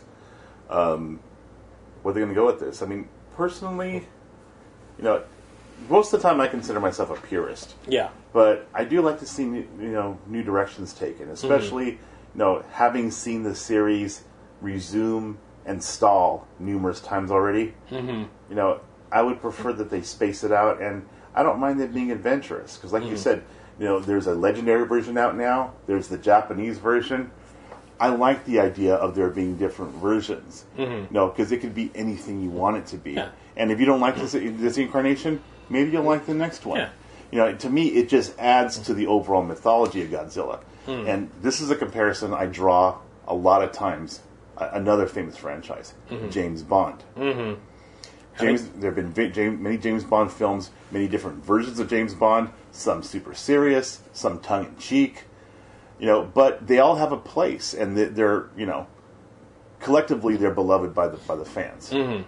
You know, some have you know, they'll, they'll, they'll say like, "Oh, Moonraker was silly or ridiculous." Yeah. No, but hey, I really like you know, On Her Majesty's Secret Service. Right? You know? Mm-hmm. Yeah, yeah. I like a good George Lazenby outing. Yeah, yeah, yeah. Know, he was the lone Bond. You Yeah. yeah, one, one lone outing, but you know, it was a damn good one. Yeah. you know, or you know, e- even you know, Even things- like the, the hardcore Timothy Dalton films. yeah, or even like like the parody of James Bond. Yeah. what was that? Casino Royale. Yeah, the The original Casino original Royale. co- yeah. or even the uh, the You Only Live Twice, the unofficial, like when Connery came back. yeah, because I mean Yeah. that came out around the same time that Moonraker was out. Yeah. So there was two James Bond films in, in a single Mm-hmm. year, which you know, even at my young age, I thought this is kind of interesting. Yeah. There- there's two different versions of James Bond out at the Which- same time. uh, very much like we're Yeah. getting with Godzilla right Yeah, now. yeah, and you know, you know, I don't recall. I mean, there was no internet back then. I don't recall James Bond fans bitching about it. Mm-hmm. Yeah. To them, it was like, "Hey, the more the merrier." Mm-hmm. You know. Yeah, it's like, j- y- look, we went through a whole decade where we didn't have anything. Yeah. Like you had, you were lucky. We got one Gamera film in that decade, which turned out okay. That was a misfire. You know, it was a, I would say it was a good misfire, mm-hmm. but it was like you can't go back. No, you You can, can't go back to after you went. Yeah. you went to the places you went with the. Yeah, I mean, overall, when you look at it, you know, it, it's it's a decent film. the However, effects though, are great in it. Oh, the effects are great. However, though, everyone was expecting a, continuation of the Heisei series, Yeah. which wasn't going to happen. No, you got a Heisei version of the Showa films. Exactly. And that's like, oh no, you don't go this direction, man. Yeah. And now, you know, but now, as I argue, it's like people, people you're don't what's happy anymore. Yeah. Because here's the problem: everything's being tailored to the fans, and now the fans think that they have some say in this stuff. Yeah, everybody has a blog. Everybody can be an Yeah. instant reviewer. You know, so you know, and and you can. Com- I mean, come on. You can compl- you can find something to complain about in anything you watch or Yeah. anything you read. I, I I've made this. I've made these two arguments in the last few weeks, especially after the whole Suicide Squad thing, where every like everybody, every every critic on the internet took a dump on this film, mm-hmm. and then they're like, "Oh God, like DC needs to just they Warner needs to stop, restart with you know their fran- their DC franchise now because this is the wrong path they're going down." And then turns out Suicide Squad makes more money than half the Marvel films that come out, mm-hmm. and people like the public for the most part enjoy it. The only people that are complaining are the critics and like really diehard like Hardcore, like book. hardcore comic book fans. But even Yeah. then, there's a few of them are just like, yeah, it's fine. They're tr- and mind you, these are the same people who are like praising the hell out of the Ghostbusters reboot. And so it was a it was a interesting dichotomy to see like the Yeah. the two like and they're very much because then when the Ghostbusters movie came out they're like oh like you're just complaining because you're sex it's like no you're not getting why a lot of people don't want to see it you're listening to the few jackoffs who are like yeah, yeah I don't want my Ghostbusters it's like there no one ever said we never want a Ghostbusters movie with girls in it it's what this movie represents. It's the poor direction and misguided, you know, uh, aiming of what you're doing to what is a, a beloved movie. And the fact that most of these guys are still around, you could continue the series. Yeah. Now, then you have everyone who was complaining about, everyone's seeing how Suicide Squad's like, oh yeah, this is dribble, and then every, the general public goes and sees it like, it, th- this movie's great. I don't know what you're complaining about. Like, I don't see. Meanwhile, the general public's like, we're not having anything about Ghostbusters. Ghostbusters Yeah. debuted number two, then slowly sloughed off, and nobody said. Suicide Squad, re, re, number one, third week in a row. Yeah. And people were like, "Well, it's not make. It's like it's an August release. It was never going to make like nine hundred million. It wasn't meant to make a billion dollars worldwide. And that's the problem where they keep setting the bar higher and higher. Yeah. If it doesn't meet it, oh, it's a failure. It's like no, you're Yeah, just it. enjoy. You not there's armchair directing now. It's like or keyboard directing, as I'm calling it. Hmm. Where everyone's like, no, it needs to be this way. It's like you're not the one making the movie. Yeah. You're not the one writing the story. You're not. It's it's you know people were like no no it needs to go this way. There's there's been I've, in in a week I've seen three articles one about anime one about comic books and one about especially movies where they've all made the same argument. It's art. You're in it for the ride. You're not the one dictating where it goes. There is something fun about like, hey, they're listening to your input, and we're you know we're we're working with that. But again, you're you're enjoying this for a reason. So just go along with the ride. You don't you can get off at any point. You can get off at any time, and that's why I can't understand with especially within this fandom. It's like you have two movies going, and it doesn't seem like nobody is pleased. So they want the kind of the same old thing Yeah. or they want their version of it. But you know what's interesting um, that you brought up Ghostbusters as an example. The same, you- you could have the same argument for two different films, and but it means something completely different. Like for example, uh, when they announced the new Ghostbusters, and I saw Yeah. the the initial trailer for it, I, I, haven't seen the movie itself. Mm-hmm. Honestly, the visuals, I had no problem with it. Yeah. And I thought this looks interesting. Mm-hmm. And my my reaction was, you know what? Harold Ramis is gone. Yeah. No, Murray shows really no interest in in mm-hmm. doing another one. You know, the only way that you can make it another, you know, continue this, and also, you know, make make the the world of Ghostbusters bigger is, hey, there are other franchises of Ghostbusters. Mm-hmm. They were the first ones, but what? Now they're franchising the thing out. Yeah. But then I hear, well, in this in this movie, no, the original Ghostbusters never existed. These are the mm-hmm. first ones now. Yeah. So it's kind of like a reboot. Yeah. Yeah. Oh, okay. So I see why people are pissed off. Yeah. But then again, what we're talking about, Shin Gojira. Mm-hmm. Oh no, was this the original Godzilla? You know, regenerated? No, this is a reboot. Has nothing to do with the original. He's not a project of atomic testing. You know, so th- there you go. Same argument. No, this is a complete re- reboot, which doesn't even. Uh, acknowledge the original, yeah. which I which I've argued for the last few years that we, especially they, everyone needs to stop being. But the original's great. The original's what started Yeah. it, but you don't need to be beholden to it for everything. No, but but you know there are plenty of, of, of tips the hat to the, the Yeah. original in the Showa series. I mean, like I said, all the stock movie footage, you know, Mm-hmm. the, the, the the title cards. You know, there's a lot of uh, you know uh, there are some shots which, which kind of reference. Uh, in the older films, Mm-hmm. you know, so there are plenty of acknowledgments to the old film, but the, basically they're saying this is something new and something different. We're just not going to regurgitate what worked before. Mm-hmm. We're taking the basic idea of the character, and this is our take on it. All right. Well, we've gone on ad nauseum about that. Yeah. Real quick, give us a quick recap. How was how was Japan during Japan- during during the Godzilla hype too? You were Yeah, there. yeah. I was during there doing the Godzilla hype. Uh, uh, it was being promoted everywhere. It's like huge billboards and subways. Uh, even at you know at the 7-Elevens. Yeah, every morning go to 7-Eleven and get some the, the uh, rice balls and stuff for, for breakfast. Yeah. Uh, you know, there were these uh, little promotional flyers offering uh, Godzilla vs. Evangelion phone cards, and uh, a, a couple of things that I even picked up because. Uh, uh, you know, they got to know me because I was going there two, three times a day for drinks and stuff to stock my refrigerator in my hotel room. And uh, they had these little tiny uh, Godzilla ramen bowls with Godzilla and King Ghidorah and Shin Gojira on them. And I asked about them, and they just handed them to me as, as a gift. and then, uh, and then also it being summertime, when J- Japan is uh, notoriously hot and humid. Yeah. A lot of you know, a lot of people carry around little towels they can wipe the sweat from themselves. Yeah. And they sell them everywhere. And in 7-Elevens have like different ones for sale. They had little promotional ones with Godzilla fighting, you know, uh, creatures from Evangelion. and and the, the manager saw me. Hey, here you go. You know, he, he handed it to me. You know, here's a present for you. What a magnificent world we live in. Yes. And, uh, yeah, so I saw, in fact, uh, the 7 Eleven just around the corner from the Hotel Gracery, right there in the middle of Shinjuku, they had an entire end cap of Godzilla products. Really. Yeah, they had magnets, which I had never seen before, you know, a lot of little figures, and had these uh, t- uh, tapestries with all these traditional uh, Japanese type of prints with Godzilla and King Ghidorah and Mothra inserted into them. And uh, even the toy stores, went to a couple of toy stores with Shinpei Hayashiya over in Shibuya, and they had entire sections with uh, Godzilla and, and Kaiju. And it was it was nice seeing this.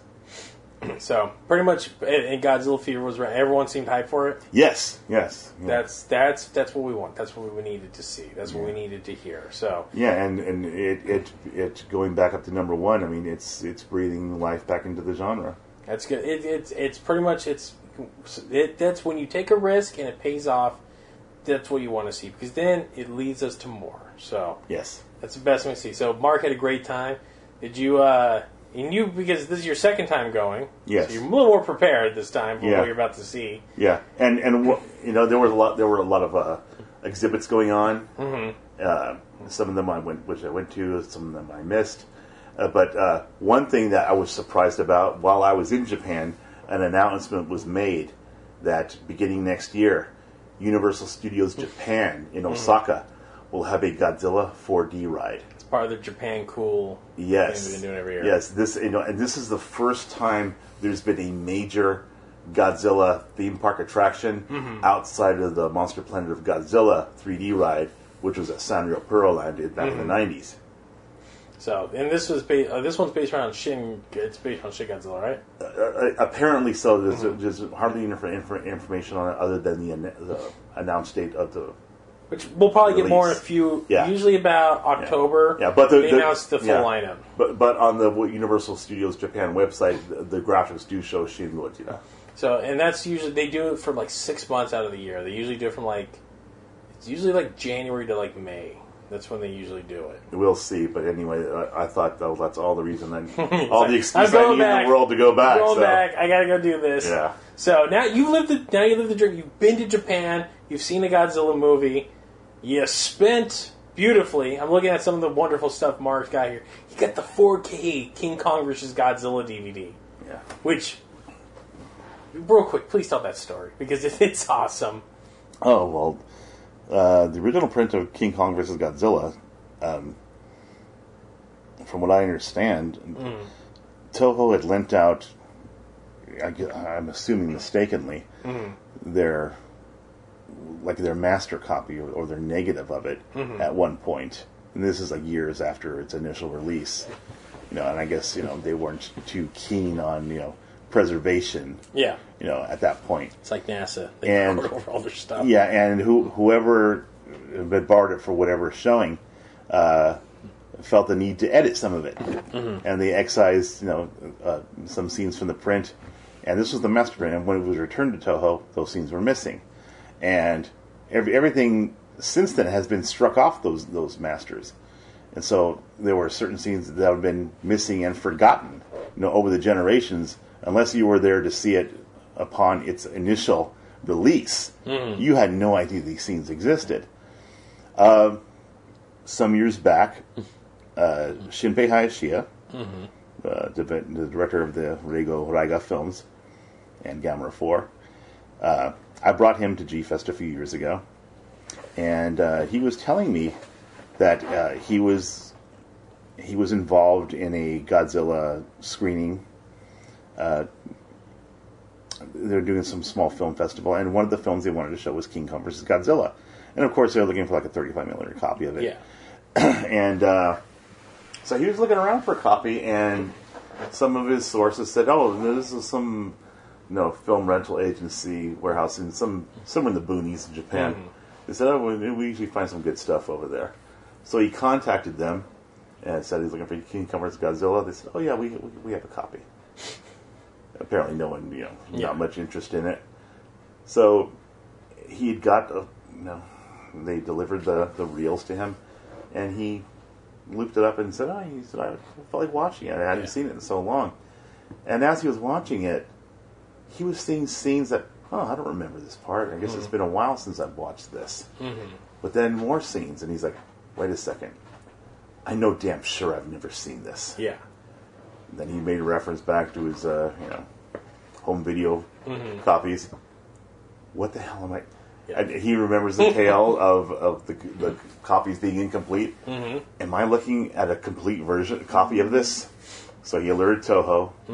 Toho, you know, uh, re-obtained this copy, and um, so the, the original scenes were restored, and work was done to upgrade it to digital 4K quality. And Now you own a copy of Yeah. it, which uh, your lovely lady brought Yeah. up to you. It's like, Yes. hey, I got this for you. yeah, And when I sat down, Mark showed him all the all the awesome stuff he got, and he's like, I'm looking at this thing. It's like it looks like a book, uh-huh. And I'm looking at him like, wait a minute, is this the 4K? And he just gives me this. And I'm like, oh my god. so yeah, I, I so I'm gonna have to procure a copy one day soon, so I can sit there and watch it. It's one of my favorites. So all right, well we're going along real quick. We have one last thing to talk about, and then I, I gotta give Mark some breathing room.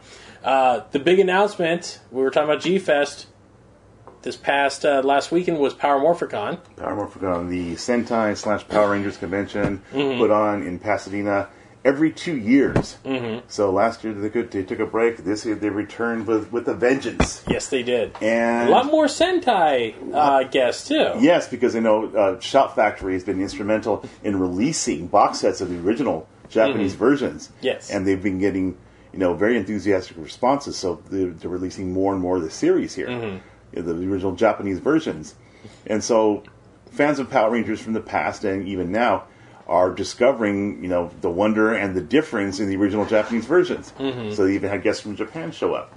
Well, anyway, Scott Zillner, the guy who is the man behind Power Morphicon, and he puts those on plus the quarterly Robo Toy Fair share. Yeah, the Robo Toy Fest. Think. yes, shows in Pasadena.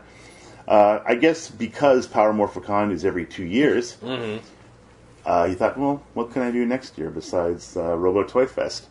And it was announced because uh, uh, my lovely girlfriend and I happened to run into him at Little Tokyo, and uh, we were talking. We had lunch, and he was mentioning he was working on something, but things hadn't been finalized. Well, he announced it at this year's Power Morphicon. Next summer, since there will be no Power Morphicon, it's on its uh, year Right, off.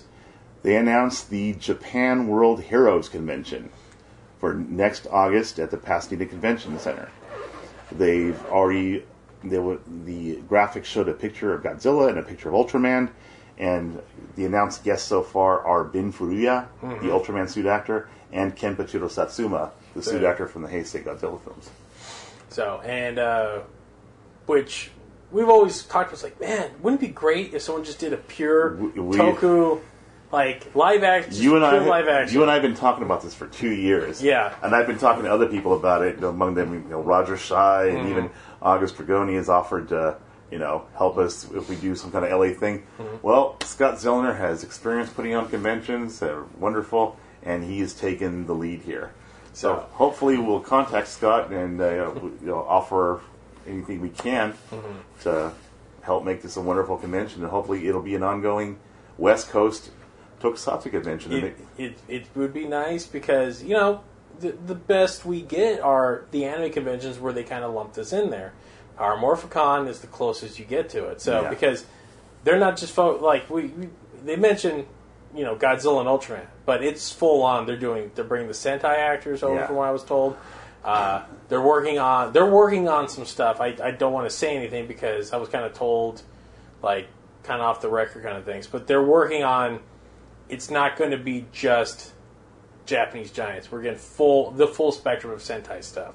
yes, So Kamen some Kamen Rider stuff in there. that'd so be fantastic. yeah, it, it's it's going to be a it. And at the it's at Pasadena, which is a fantastic Yeah. convention center too. But you know, it, like I I mentioned before, you know, geek culture has become mainstream, Mm-hmm. and now there's so much more than there used to be. I mean, I remember attending conventions back in like you know in the early '80s Mm-hmm. when you know. It was, I would go to the uh, monthly LA Comic Con, also uh, the, the different uh, creation conventions Mm-hmm. would come in town, and it would encompass everything: Yeah. Star Trek, Star Wars, you know, uh, everything. Because you had a catch-all, you pretty much had to do yeah. it. But now everything is so niche. Everything is so specialized. I mean, anime alone takes over the entire LA, LA Convention Center. They broke hundred thousand people this year. Yeah, I, I would never have imagined this back in 1981, 1982.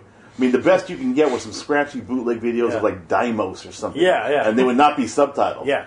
You know, it's you- like who's going to show for for watching Macross one day? Like nobody's going to bother with that. Yeah, yeah. I remember. Yeah. I remember Starlog offering the, the first episodes of Macross from Harmony Gold for forty bucks. you know. Mm-hmm. Oh my God, This is the, this is before they, they co-opted it into Robotech. Yeah.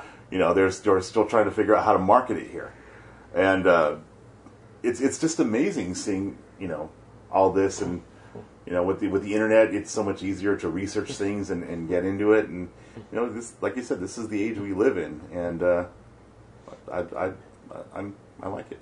They say it's a wonderful. It's Yeah. as if people say it's a horrible future. It's a wonderful future we live in. because you know I understand you know old guard and well it's not like it used to be no it's not like it used to be but you know what you were there you count yourself lucky you were able to experience it but you know what in the old days if you wanted to find out something new were you able to, to reach out and in a matter of seconds look it up Exactly. and watch episodes of it Exactly. know That's the beauty of it. And you know what? Now that we got a West Coast It, it's actually first like a West Coast G Yeah. Fest. Yeah. Ho- eh, hopefully, hopefully, it sounds like there's a lot of potential for this show. Yes. So he's got he's got a whole year to really put it together. It sounds like he's already like Scott. It sounds like Scott's knee deep in getting the show going.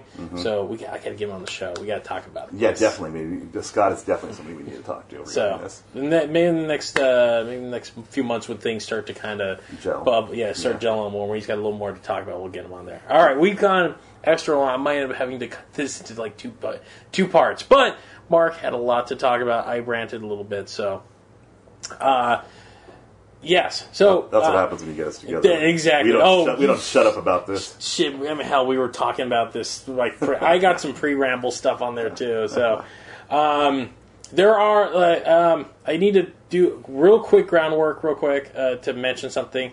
Um, as of right now, uh, pretty much, uh, we're no longer beyond Realmcast because as of right now, Realmcast is done. the site is folding, and uh, Panzer Crush will go back to being the home site for the Kaiju Kingdom podcast. Um, Will you still the- be on iTunes? we're still on iTunes. None of that is changing, but there are actually some changes coming into the actual uh, Panzer Crush itself. So, um, right now I'm working on taking over. I, I've officially taken over all of the Realmcast podcasts. We currently have Take Two running on a site called NerdReport.com. Uh, they've been our our host site for the last about a month and a half, but uh, that that's probably going to change in the next few weeks too. Uh, pretty much right now, Take Two, the show I run, that uh, will now I'll be joined by my friend Sergio instead of George. Uh, Kaiju Kingdom podcast, and uh, two new podcasts will be the launch for the brand new Panzer Crush podcast network that I'm forming. So, what you're going to be hearing is uh, uh, three times a week we'll have shows out there. Most of them probably feature me at first, but I'm working to build a larger network. So, I do hope if you listen to the show, you'll give some of our other shows that we're going to be debuting in about a month's time some love. So, the way it's going to work is two of the shows will be weekly, so you'll hear them. You know, four you'll get them four times a month. Um, Kaiju will remain at bi-monthly because pretty much like there's a lot of stuff out there, but we're it's hard to put together a weekly show at this point, and especially with uh, the schedule that Jessica and I currently hold. So it will alternate Fridays with a brand new animation podcast I'm doing with a, a good close friend of mine that uh, we're currently in, in the works of. So you'll have movies, pro wrestling, mixed martial arts, kaiju, tokusatsu, and animation stuff. And we're working on I'm working on some other stuff. So please stick stick around. Uh, I've got some big plans for it, and uh, hopefully you, as I said, you if you like this show, you'll give some of the other shows a try. So, and you can still find us on Facebook and Twitter. Um, none of that's changing, so that'll all still be there. So if you even like shine this other stuff, it's not there. You can still come around and uh, chit chat on uh, on our Facebook and Twitter if you want. So, all right, that's going to do it for this edition of the Kaiju Kingdom podcast. An extra long one that, if you're hearing this, it's probably going to be cut up into several meaty chunks. So, for myself and Mark Jaramillo. thanks for listening, and we'll see you next time.